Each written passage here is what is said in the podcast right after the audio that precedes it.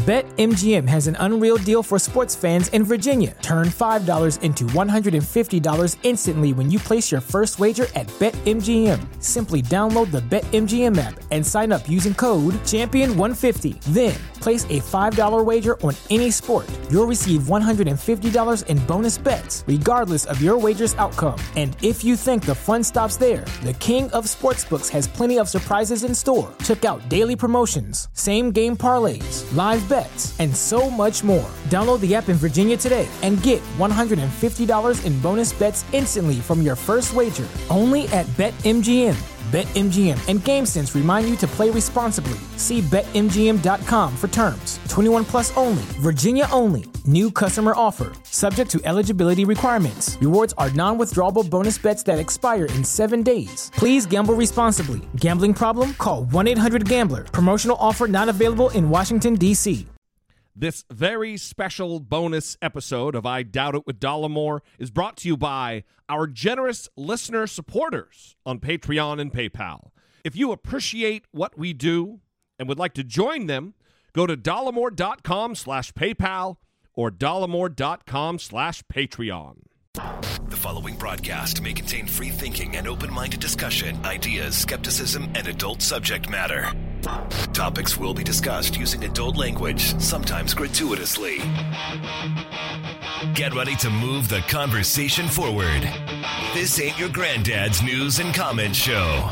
This is I Doubt It with Dollemore. All right. Welcome to the show, this very special bonus episode of I Doubt It with Dollemore.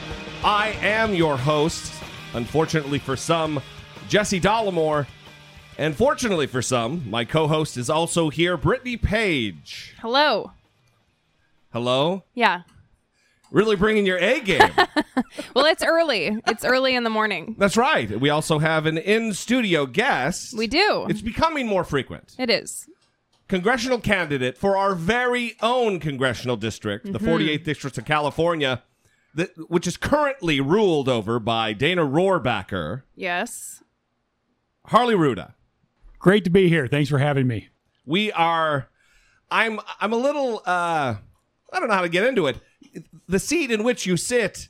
We've had doctors and la- I know you're a lawyer too, but doctors, lawyers, Hollywood knuckleheads, and you are. eh, maybe our first gonna be congressman. So That's the plan. Absolutely. We are going to win in November 2018. I want to get into this right away about uh, about Dana Rohrabacher. I'm thrown off here because we've got apparently a construction zone Yeah. outside the window. I thought that banging was your adoring fans trying to get That- into the yeah, studio. right? it wouldn't be the fans; it would be all the uh, the death threats Yes. and the haters. Yes. which this last week has been actually ticked up quite a bit. It's great. Yeah. we, we appreciate it. Any publicity and attention is good publicity and attention. Is it? Well, maybe not the death threats. so, uh, Dana Rohrabacher, first, I, I, I want to uh, commend you on running against him because I think the guy is. He's served its time. I mean, it's going to be 30 years he's been in Congress, and it. I'm not a term limits guy per se. Well, not at all. But uh, Dana Rohrabacher has he's done more damage than he has done good. He may have been had some noble enterprise when he first started, but that is no longer the case. Uh, first, I want to talk about the troubling ties that he has to Russia, which is unique to our situation here in California. I don't think every congressman across the country has as deeply rooted ties. There are stories about him arm wrestling Vladimir Putin when Vladimir Putin was the deputy mayor of St. Petersburg. And he he acts like he's fought the tyranny of the Soviet Union his entire life, but he's he's he's a little tight. He's very tight with Russia, and that is one of the big questions as to why is he so tight with Russia. In fact, he's even been chided by his fellow congressmen about being on the payroll of the Kremlin with Trump. Uh, inside joke, as it was portrayed by uh, by Kevin McCarthy. But the reality is that every inside joke has an element of truth to it. Right. Otherwise, it's not an inside joke. That's right. It's just like, hey, why did that guy say that? Yeah. rather than oh yeah ha ha ha Right. which we played the clip on the show with paul ryan in the room when they said that uh, donald trump's in the pocket of putin Yeah. That's that's not the kind of guy you want to have representing you and the and the good people of Orange County. That's exactly true. And, and you know, Dana Rohrabacher tries to make the case that today's Russia is different than yesterday's Soviet Union. And I would suggest that's not the case. You still have a dictator, a member of the previous KGB who is running the country, Putin. You have human rights violations. You have an aggressive right. government who has taken over other countries. So for me to come to the conclusion that this Russia is different than the past Soviet Union is is not true at all. Dana Rohrabacher is completely misplaced and misleading his constituents and the, and the rest of the country. Well, to that point, I have a clip here I want to play. Uh, it is Dana on with Erin Burnett on CNN, and she is leading out of or coming out of conversation with him about the entire Trump fiasco and their connections to Russia. Him denying, denying, denying. And then she pivots and starts talking about Dana Rohrabacher's own relationships, own meetings, own allegations and suspicions of the FBI that the Russians were trying to turn him to be an unwitting or witting accomplice in their endeavors this, Congressman. I want to ask you something right. uh, about Thank about you. your knowledge of Russia. Okay, you've had a lot of contact with Russians. This is something that you have been very yes, open about. Uh, back in the '90s, yes. you met uh, then uh, Deputy Mayor Vladimir Putin. You said you arm wrestled him in a bar. That's a lighter one, but yep. of course, last year you met privately with a Russian confidant blacklisted by the Treasury Department. In April, you met with an alleged former Soviet spy. You've been vocal in your opposition to sanctions no, no, no, on Russia. When, when was that? No, hold on. Hold on. When did I meet with that alleged Soviet spy? That was in April. That was 10, no, no, that was 10 years ago. okay. That okay. was 10 years ago. I was warned by the FBI that one of the guys I, I talked to mm-hmm. was a Soviet intelligence guy. And I treat everybody from the Russian embassy, okay. everybody from all the other embassies. So I just want to be clear. Our reporting it was, is our officers. reporting, Congressman, uh, is that was in April Yeah. 2017. Okay. So I, I can just go on, on our reporting.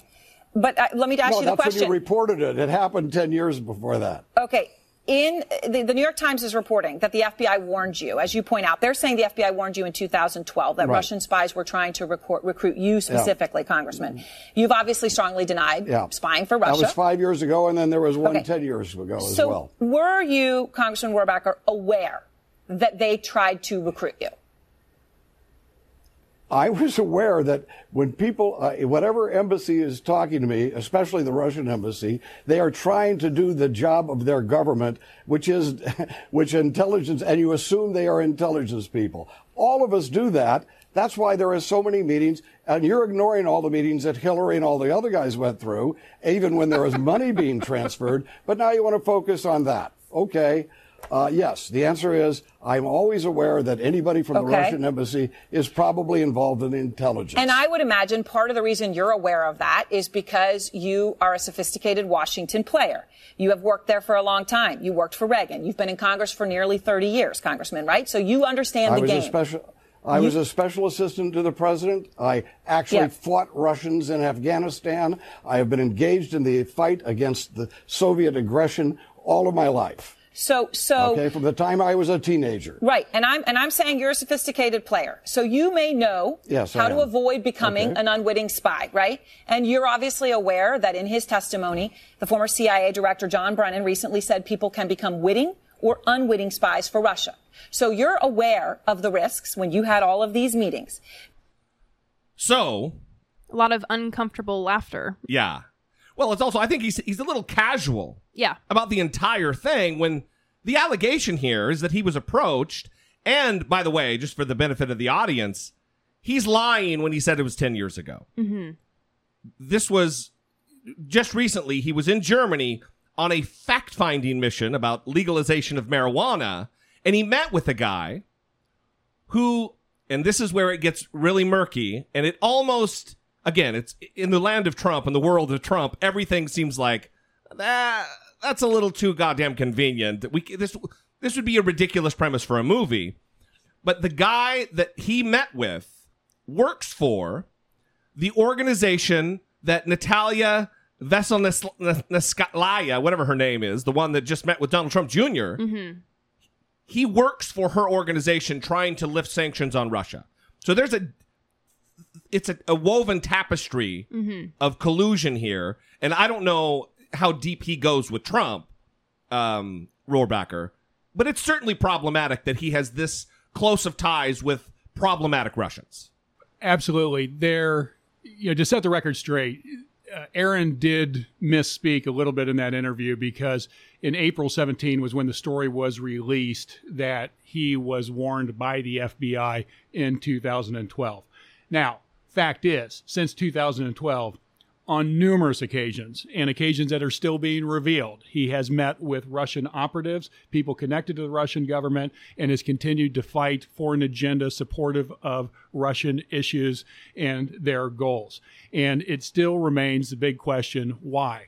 There is some light being shed on that now. There was a suit filed recently uh, with the uh, Federal Elections Commission uh, against him and Royce for contributions they had received from Manafort. Yes, that Manafort. Yeah, yeah. And and that's the same Manafort that was receiving, I believe, $17 million from a Ukrainian political party directly tied to Putin and Russia.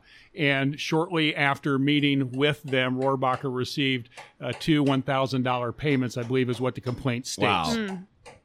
That's that's troubling. Yeah, for sure. This is our congressman. I, I mean, to say he's in bed, I- I think I don't think it's given it credit. Well, the most interesting thing about this to me is that your job as a congressperson is to represent the best interest of your constituents, both in local matters that pertain to uh, federal needs, i.e., bringing back federal tax dollars to help your district. Sure. And second, carrying that message as to what's important to them on the national and international stage. And nowhere do I see in the 48th district people uh, demanding that we have a stronger relationship with Russia, that Rohrabacher spend the vast amount of his time trying to establish better relations with Russia. That is not high on the list. In fact, I'm not even sure it made the list. Right. Well, his priorities are clearly out of whack. I- I'm going to play one more thing about Rohrabacher, and then want to get on to you because you're here and you're running against him, and we. I'm supporting your candidacy, so Thank you. But I want, but I want it on. I want it on the record just how troubling this guy is. I'm going to play this clip. This is him before his committee talking about how we should be supporting ISIS in their terrorist attacks against Iran. This is in committee testimony.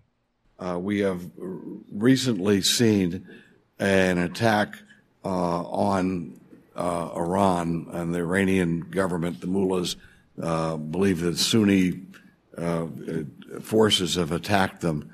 Uh, this I'm going to pause the clip because I want to put this in full context. This isn't Sunni forces attacking Tehran. This is ISIL.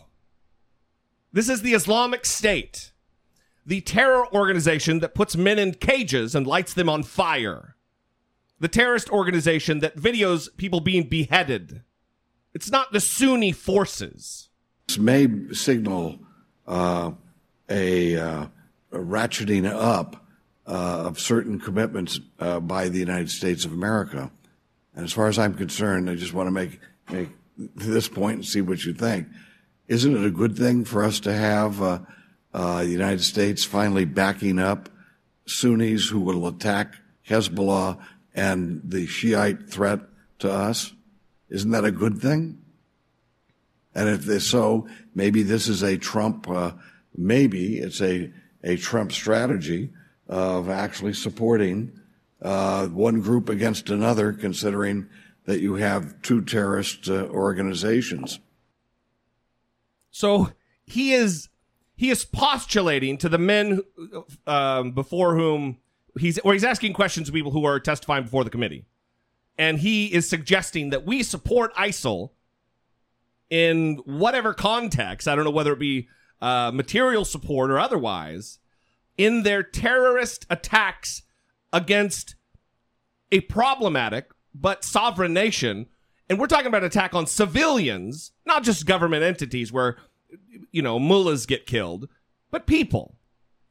in a long list of stupid, crazy things that Dana Rohrabacher has said over the years, uh, this may be the craziest, stupidest thing he's ever said. It took him four days to issue a retraction, and it was arguably not even a retraction. It was more uh, an opportunity on his part to try and further justify uh, why he said what he said, and he and he tried to equate this that uh, we we worked with Stalin in World War II uh, to defeat Germany, and and therefore that there's some sort of correlation here. Listen, ISIS is a, a terrorist organization. Uh, period and to suggest that the United States supports their activity against any country, anywhere, civilians or otherwise, is completely asinine. This goes to prove why Dana Rohrabacher and just about any politician shouldn't be in office at the same place for 30 years because they have lost touch with reality. Right, and he can't even issue a full retraction about that. That's problematic, but he also has that in common with Trump, right? Not apologizing for any mistake that he makes. And I think that's what the issue is here with him being in Congress for 30 years is he almost feels untouchable at this point, right? He can do whatever he Yeah, wants and sure. he's going to be there. Well, listen, I think there's a certain level of self actualization that has to be maintained to be able to admit when you were wrong. Trump clearly doesn't have it, and Rohrabacher doesn't have it. It also takes a little bit of courage because uh, this is a guy who's not meeting his his obligation by way of his constituency. Th- There's all kinds of videos out there. If you just go to YouTube and type in, you know, Dick Dana Rohrabacher or whatever, of him being aggressive Yeah. to people who just have legitimate, earnest grievances Right. and concerns about the way he's representing them, and he is, um, to say flippant would be would be not putting it fair enough. It's he's really aggressive and disrespectful. Right. So that's not going to be your style, I'm assuming. No, as much as Dana Rohrabacher gives us plenty of uh, reason to talk about why he is not well suited for uh, continuing in this position, I think more importantly, we need to focus on uh, how we can do better for the constituents of the 48th District and uh, elevate uh, uh, their well being and push an agenda forward that is right for not just them, but the citizens of the United States. Well, part of that, I think, is the hot button topic right now. I mean, we're we're hearing about uh, Mitch McConnell just just today talking about releasing a an amended bill that is going to allow insurance companies to offer bare bones policies. Um, where specifically do you stand on on healthcare? Well, healthcare is a huge topic, and uh, when I go around and speak to folks around the district, I like to give them a little bit of background on healthcare. And when you look at the world as a whole, there's roughly 200 countries, and of those 200 countries, uh, 40 of them are considered industrialized developed countries, and of those 40 industrialized developed countries, 39 of them have universal health care. Only one developed country in the world doesn't have universal health care. Guess who? The United States of America of those 200 countries, they typically follow one of four different uh, insurance uh, uh, programs. Uh, one is called the Beveridge model, and it was started in England. And it is where the government owns the hospitals, and the nurses and the doctors and the staff are employees of the government. And there's numerous countries around the world that follow that model. A second model is the Bismarck model. It was started in Germany and that is the employer employee model that funds insurance for folks, which is very similar to what we have here in the United States, with two key differences. In Germany and the other countries that follow it, uh, the employer employee taxing is the funding mechanism for everyone's insurance, not just the employees and their families, but everybody in the country. And second, the insurance companies are nonprofits. The third model is the national model, and that's typically associated with Canada being the uh, the leading country that has that. But in, in addition to Canada, there are numerous other countries within those 39 that follow the national model as well. And then there's a fourth model, and the fourth model is basically no model at all. That is Yeah. where people have no insurance, and they either pay for their ins- uh, their medical needs when they incur them, or they barter for it, or frankly, they simply go without medical attention. The irony of all of this is that the United States actually practices all four models, Yeah. and which is a, a a reason why it's so screwed up here. So you've got the Veterans Administration and Affairs, which is exactly what the Beveridge model is uh, in in England and the other countries that follow it. The government owns the hospitals, and the nurses and doctors and the staff work for the government. Jesse knows that well. Yeah. Yeah. And and then we've got the uh, the Bismarck model, the employer employee model that covers quite a few people in the United States. We also have the Canadian model. The Canadian model, the national model, is exactly what Medicare and Medicaid is. Yeah. And unfortunately, we also have the fourth model, which is no insurance at all for 30 million Americans. And it's because of this inefficiency, because the fact that we run four different systems, the fact uh, that we don't have a clear national identity on how to provide health insurance, universal health care for our citizens. It's why we spend between 18 and 19 percent of GDP on health care versus half that on average for the other 39 countries, developed countries, who have universal health care. This is the number one cause. The inability to pay your medical bills is the number one cause of personal bankruptcy in the United States. Because of these factors, this should not be a Republican or Democrat debate. Anytime you're Absolutely spending 18, 19% of GDP, twice what other civilized countries, developed countries are spending, should be a wake up call to everyone that there's got to be a better way than what we're doing. And while Obamacare was a step in the right direction, it has to keep going towards that where we have universal health care and a single payer system for all Americans. I'm I'm very um, excited to hear you say that.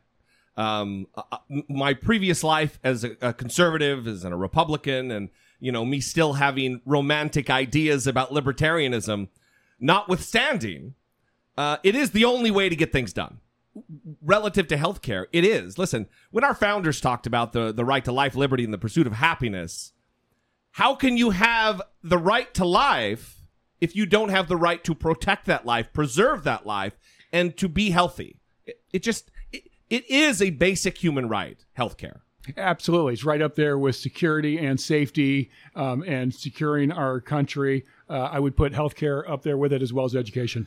Well, the reason I'm so excited to hear you say it is because it, it is, even among Democrats, some weird. Even look, Dianne Feinstein, Nancy Pelosi, and I'm not going to ask you to speak ill of of your party leaders, but uh, they even shirk from a full throated endorsement of the idea. Saying Americans aren't ready for it yet.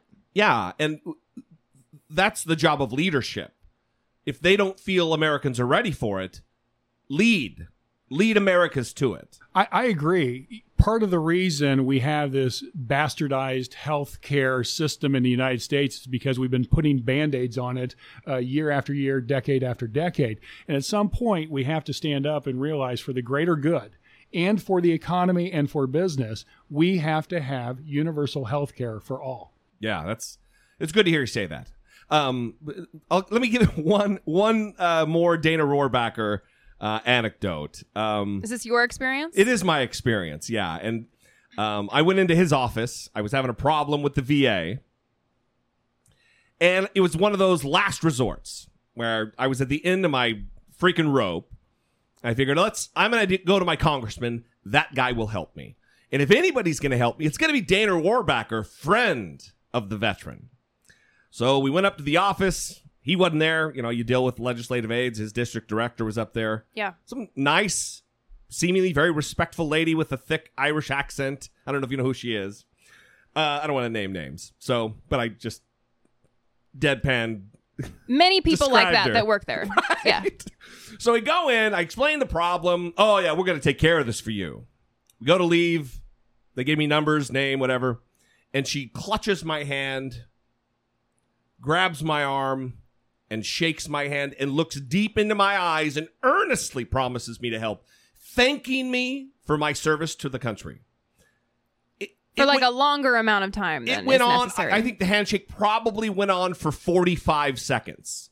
And in the span of a handshake with a deep look in the eyes of gratitude and thanks. It was an intimate moment. It was it was uncomfortable for me. I'm like, yeah, oh yeah, thank you. You know, I want to be yeah, I served in the Marine Corps. You know, I'm nobody special. Thank you very much. And that's it. She, she said, no, no, I really want to thank you. I felt, I left there thinking, holy shit, they're going to solve this problem for me. They're, they're, they're going to show up yeah. for veterans. They didn't do anything. No calls back. They were unreachable after that. Yeah. So there are problems within our VA. There are problems within every government institution. Yeah. But when I went to to Dana Rohrabacher, they dropped the ball. Yeah. After this protracted weird, uncomfortable. I don't know. I don't know how to explain Well, it. you're describing it well. I mean, yeah. As uncomfortable as my delivery is right here, Yes. audience, that's how uncomfortable it was Exactly. for me. Exactly. So uh, it, it's nice having a guy, first of all, who understands the system, Right. but we gotta get, we just gotta get rid of Dana. Yeah, it's uh, one of the biggest complaints I hear about Dana is uh, not the awkward long handshakes by his staff, but uh, uh, but uh, he's inaccessible. Uh, he will not have town hall meetings. Uh, he has done phone call ins where people are screened and given codes to call in, but he's not accessible. He'll only meet with people who share his viewpoints and give him the feedback he wants to hear. And that is not the job of a congressperson. A congressperson needs to interact with their constituents, understand what's important to them. And most important time to be doing that is before you go back to DC to vote on key legislation. That's when you should be seeking out input from every corner of your district and trying to best understand what's important so that you can carry that forward to Washington, D.C. That's why you were hired. That's why you have Yeah. this job. That's why you were elected. So, what are some other? I mean, healthcare is one. And by the way, I have to commend you on your your four flavors of healthcare around the world. That you put it more, more succinctly than I've ever heard it. Yeah, it makes a very complicated issue simple. And it's nice hearing. It's nice hearing someone with a, a fundamental understanding of it because you know if you were to ask Rohrabacher or any Paul Ryan even probably is a guy who who colors himself a wonk and you clearly got your head around it. So Thank you. Yeah, it, it's awesome. What other issues would you consider um, vitally important? I think uh, when I go around and speak, the three big issues are healthcare, which we just covered, and the other two big areas are climate change and Yeah. rights. And taking on that first one, climate change. For me, climate change encompasses everything uh, we want to talk about from the environment standpoint. So whether you want to talk about clean air or uh, clean oceans and so on, so on, all this is impacting climate change. And climate change, the reason it's so important is that climate change is an insidious, uh, uh, slowly moving issue that doesn't have the immediate impact that other issues do. Rising oceans at you know an eighth of an inch every ten years may not sound like much, um, Sure. but over time, the long-term impact is massive. And here's why: the whole world where we have built our cities, where we have chosen to live, where we grow our food, is all predicated on predictable weather patterns over a thousand years. That's why we built these cities where Yeah. we did. That's why we Stability. grow. Exactly. We know where it rains and, and, and where the sun shines best to grow food and where it's most hospitable to live. So if you mess with Mother Nature and change those historical weather patterns in a very short period of time, you can make literally obsolete the fundamental basis of where we have chosen to live, where we have built our cities, and where we farm our food.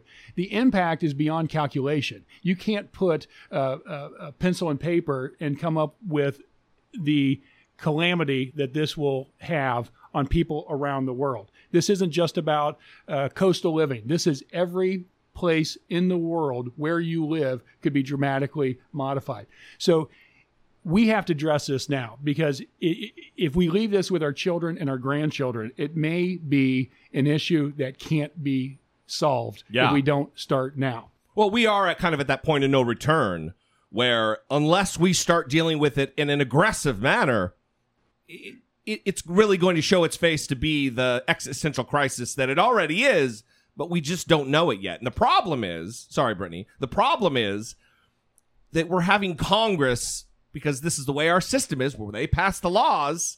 We have a Congress, and I think it's just kind of the nature of politics, where they they kick the can down the road, whether it be you know uh, borrowing from Social Security and all the different things and the problems that get talked about all the time. But this is not a problem that we can deal with by kicking it down the road. We have to deal with it right now before it's too late. So And, and and there's a clear difference between me and Dana Rohrabacher on this. Dana Rohrabacher is actually uh, disagrees with 97% of the accredited scientists in the world that climate Yeah. change is caused by mankind, and uh, he has, uh, as you mentioned earlier, you can go on YouTube and see all sorts of crazy things he has said. Uh, he has plenty of crazy things he has said regarding climate change, and when I travel around the 48th district, one thing I find in common, regardless of whether they are Republicans, Democrats, or independents, nobody wants to see offshore drilling.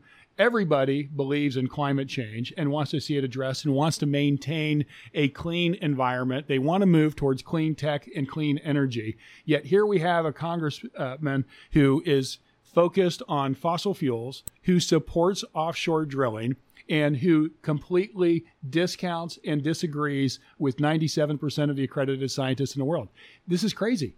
Well, it is. Listen, I, I posted on the Facebook page today an article about Kid Rock running for Senate or some goddamn thing. And uh, th- that movie, Idiocracy, we, we are officially in phase two of Idiocracy. And there's time to turn this around. And part of that is getting rid of Dana Rohrabacher and this disrespect of science and research and data, it's it's time. Well, that's why it's important to have people who are forward thinking, right? Even though it's a slow moving process, that doesn't mean that it's uh, not going to do damage, that it's not bad, right? Um, so rather than saying, oh, we don't need to worry about that because it's moving very slowly, right? We need to get ahead of it. Yeah. Well, And- go ahead. And, and, and we actually have this really cool opportunity because with every crisis and challenge, there's opportunity. And the opportunity lies with those who help solve the problem and address climate change. Here we are in Southern California, uh, the, ideally the greatest place in the world to live. You know, beautiful, uh, fantastic universities, fantastic shoreline, fantastic environment, uh, really, really smart people. Why can't we make Southern California the hallmark of the world in solving clean tech, clean energy issues and creating the businesses and the jobs that we want to see in this area. China has dedicated $360 billion to creating those jobs of the future for clean tech, clean energy. We need to be doing that here, not dismantling the EPA, not pulling out of the Paris Climate Accord, which is exactly what Rohrabacher wanted. Right. But just the opposite, 180 degrees the other way is exactly what we should be doing, is fighting hard to be the leader in solving these problems. Would you expect anything different of Rohrabacher to want to pull out of the? I mean, listen, a, a guy who thinks we need to to give aid and comfort to ISIS in their fight against the Shias in some weird vision of a of a Muslim religious war. I mean, come on, Harley, you got to beat this guy. you know, we we plan on doing that. And the interesting thing is that Orange County has historically been Republican, and uh, Hillary did carry uh, Orange County in Barely. 2016, barely by 1.7 percent. Yeah. Still that's- progress, though. Yeah, so that's the good news. Um, I take that with a grain of salt because I think uh, obviously a lot of people weren't very supportive of Trump either. But the demographics show that there are more and more people registering to be uh, Democratic, just like you and me, That's Jesse. right, yeah. Um, as well as more NPPs and Republican registrations are going down. But what's really important for us to win this election as much as I hate saying this, but it is about raising money. And the reason that's important is twofold. Uh, one, Dana Rohrabacher's been there 30 years, so people know his name. So when they get the ballot, they recognize the name. They may not know about him, but they, there's that name recognition. So we've got to do a good job of getting my name out there. Second, and equally important, too many people in the that are registered Republicans and maybe to some degree NPPs or independents pull the proverbial lever for an R for the Republican without knowing where he stands on the issues. So the second reason we need to raise money is to educate everybody in this district who's going to vote where he really stands on the issues. Because if they know where he really stands on the issues against uh, supporting women and taking away their rights, against the environment, and and so on and so on, we have to educate them so they can make an informed decision. Well, it's it, his his voting record. You know, speaking of his record, what he stands for, has taken a weird jerk to the right to align itself with Trump since he was elected. Uh, 538 did a study based on all of this, his votes and what what his expected vote would be based on his past performance, his past record, and it's off by their their predicted like 35%. Like be, every single vote because he is even more aggressive to align himself with this disaster of a president. Oh, you're absolutely right. He's actually sold out. Yeah. Uh, he came in as a libertarian. And, you know, libertarian is typically going to be fiscally conservative, yet socially progressive. And somewhere along the way, he just dumped being socially progressive and has become alt right, standing shoulder to shoulder with Trump and pushing Trump's agenda forward. Well, even when he's in committee, bringing Trump up. Maybe this is what Trump wants. Listen, your job is not to be a lackey for the president of the United States. You're a co equal member of this government, not subservient. Well, and 538 has given him a Trump score. Yeah. And that's the uh, amount of time that he votes in line with Trump's position, and it's 94.6%. Yeah, but there's other that other 3%. Yeah. Yeah, that's actually that's part of the problem with today's government and part of the reason I'm running. I am fed up with uh, party first, country second politics in the United States. We have a situation where both parties vote party lines Yeah. without thinking for themselves. And I actually go back. There was two statistics, one in 1978 and one in 1982. But let's just call it 1980 for uh, sake of simplicity.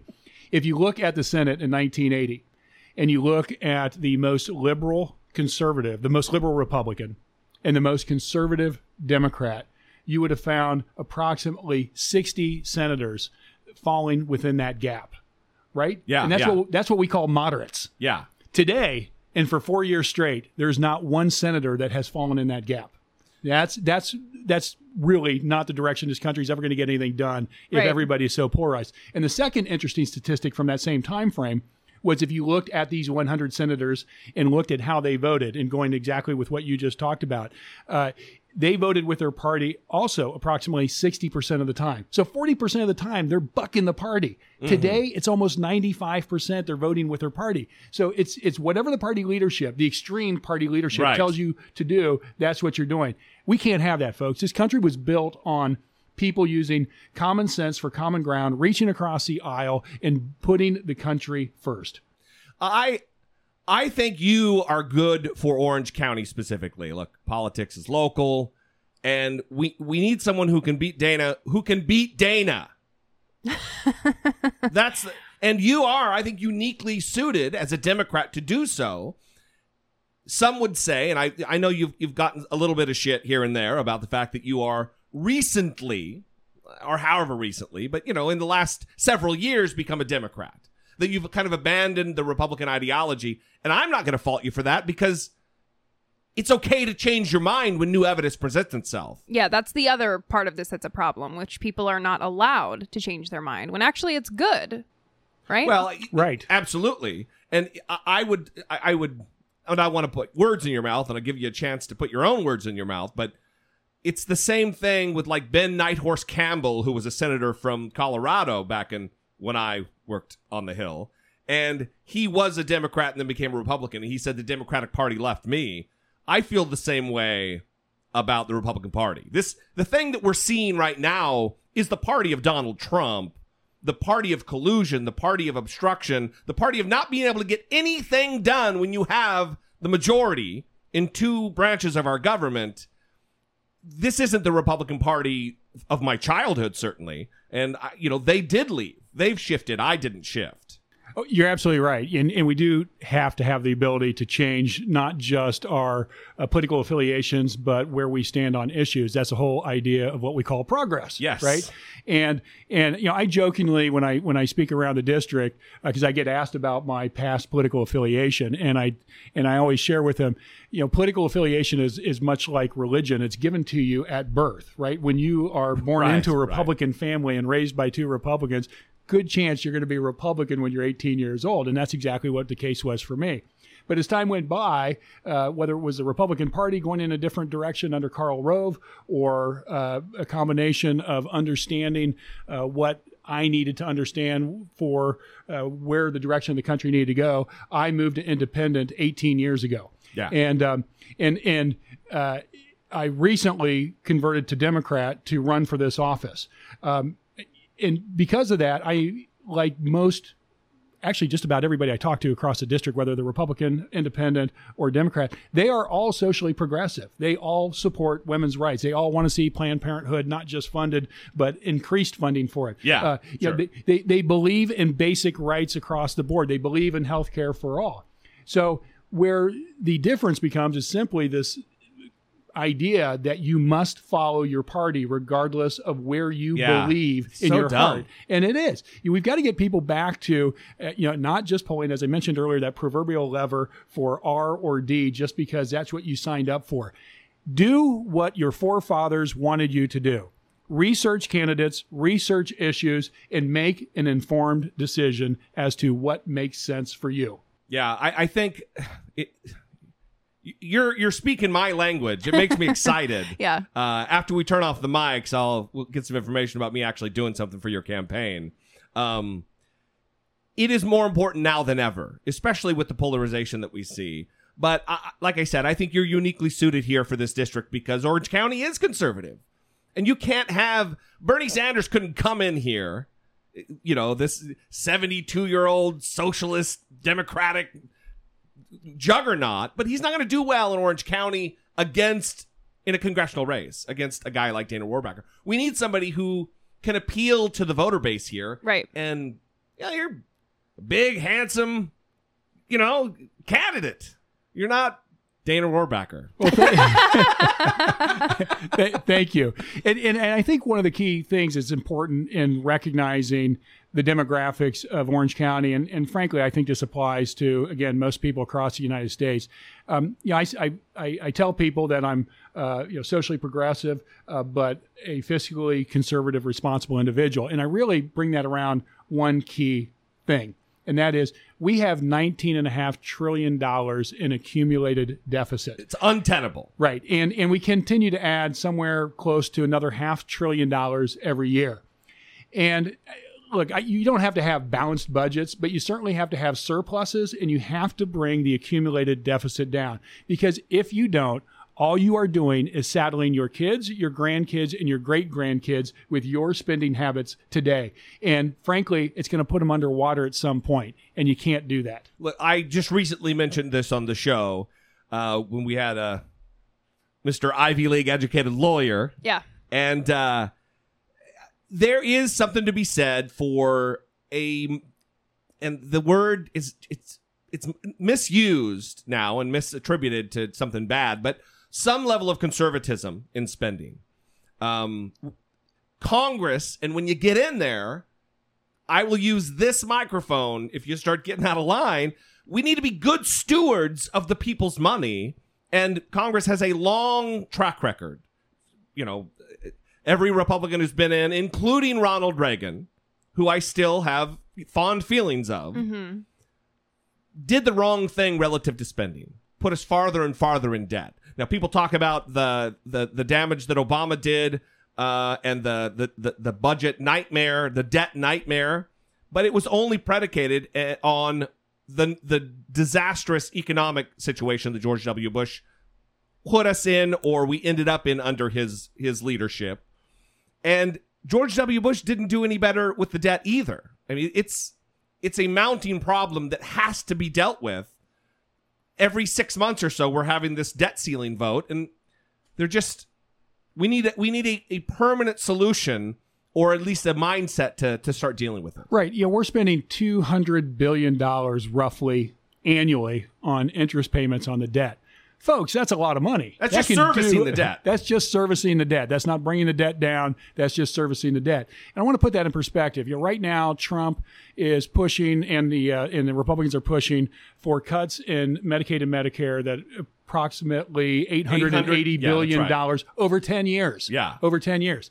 Yet somehow we just gloss over the fact that we're spending two hundred billion dollars a year in interest payments. Like that's okay. Folks, if we didn't have $19.5 trillion in a deficit, we'd have $200 billion more to spend That's on right. programs for the poor, the needy, the elderly, and so on. But listen, it, I I do again. You're you're you're singing my song. Jesse's Uh, getting excited. I am excited. I'm excited guy. I'm excitable guy. Yes. I I appreciate that you keep bringing it back to helping the poor, helping people in need, because oftentimes a guy like Dana Rohrabacher, it's mm-hmm. hard not to keep bringing him up, mm-hmm. but he's more concerned. He doesn't. This is my my perception of of him. He has it in his mind that oh, poor ExxonMobil. We need to we need to really work hard to make sure things are easier for them. That's not his responsibility. He should be having those feelings of empathy and concern for the less fortunate who really do need the hand the help up, Yeah, the priorities are askew. to say the least. No? Oh, absolutely agree. absolutely agree. You mean you're not taking his side? Come on. he, he's uh w- w- we're happy to have you here. Well, thank you. I'm, I'm glad to be here, and, and this has been a great dialogue. And uh, uh, you know, I, I hope your listeners really enjoy uh, what they're hearing and are learning a few facts. And uh, if they like what they hear, if I'm allowed to make a plug, Yeah, I would, course, that's why yeah. you're here. I would love for them to go to harleyforcongress.com, H A R L E Y F O R Congress.com. Uh, get engaged, get involved, sign up, volunteer, follow me on Twitter. And most importantly, if you're so inclined, we'd love to have a contribution because uh, uh, we all have to be the change we want to see, and it's all for the greater good. So please join us. Well, you know, running for Congress isn't a charitable endeavor. It's not free, meaning that. I mean, you you, you, you have to raise money. That's just the way it is. That's where our system's set up. Uh, I would encourage everybody to go to the website, Harley for Congress. Is that what you said? Yep. Harley for Congress. You're on Twitter, just Harley Rouda. Yep, And then what was the other thing? Um, Harley for Congress on Facebook too, I think. that's right. That's right. So we will put all that information in the show notes. Leave us with something good, something else. What? What? Give us a a parting shot.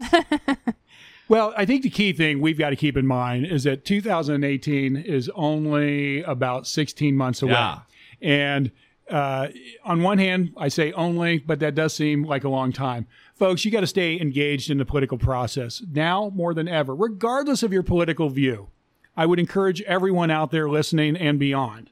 Get engaged, get informed. Do not watch the news of your choice that only supports your viewpoint. Reach out, learn other viewpoints, listen to other folks.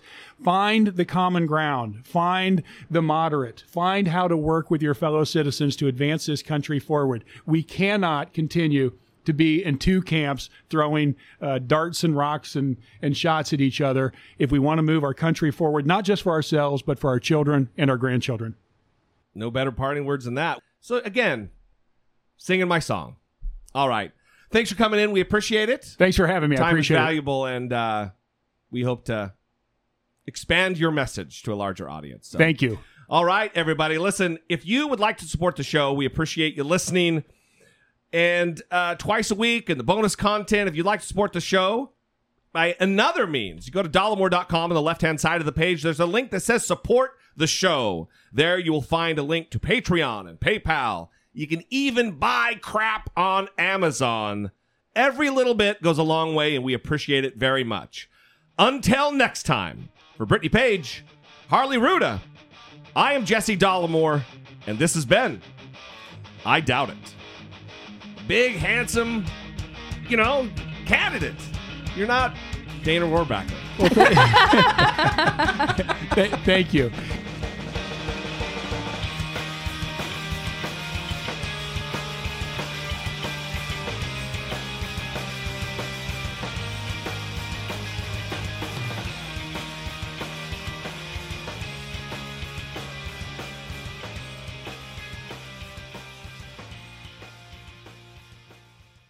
BetMGM has an unreal deal for sports fans in Virginia. Turn $5 into $150 instantly when you place your first wager at BetMGM. Simply download the BetMGM app and sign up using code Champion150. Then, place a $5 wager on any sport. You'll receive $150 in bonus bets, regardless of your wager's outcome. And if you think the fun stops there, the King of Sportsbooks has plenty of surprises in store. Check out daily promotions, same game parlays, live bets, and so much more. Download the app in Virginia today and get $150 in bonus bets instantly from your first wager. Only at BetMGM. BetMGM and GameSense remind you to play responsibly. See BetMGM.com for terms. 21 plus only, Virginia only. New customer offer, subject to eligibility requirements. Rewards are non withdrawable bonus bets that expire in seven days. Please gamble responsibly. Gambling problem? Call 1 800 Gambler. Promotional offer not available in Washington, D.C. At Parker, our purpose is simple. We want to make the world a better place by working more efficiently, by using more sustainable practices, by developing better technologies. We keep moving forward. With each new idea, innovation, and partnership, we're one step closer to fulfilling our purpose every single day. To find out more, visit parker.com/purpose. Parker, engineering your success.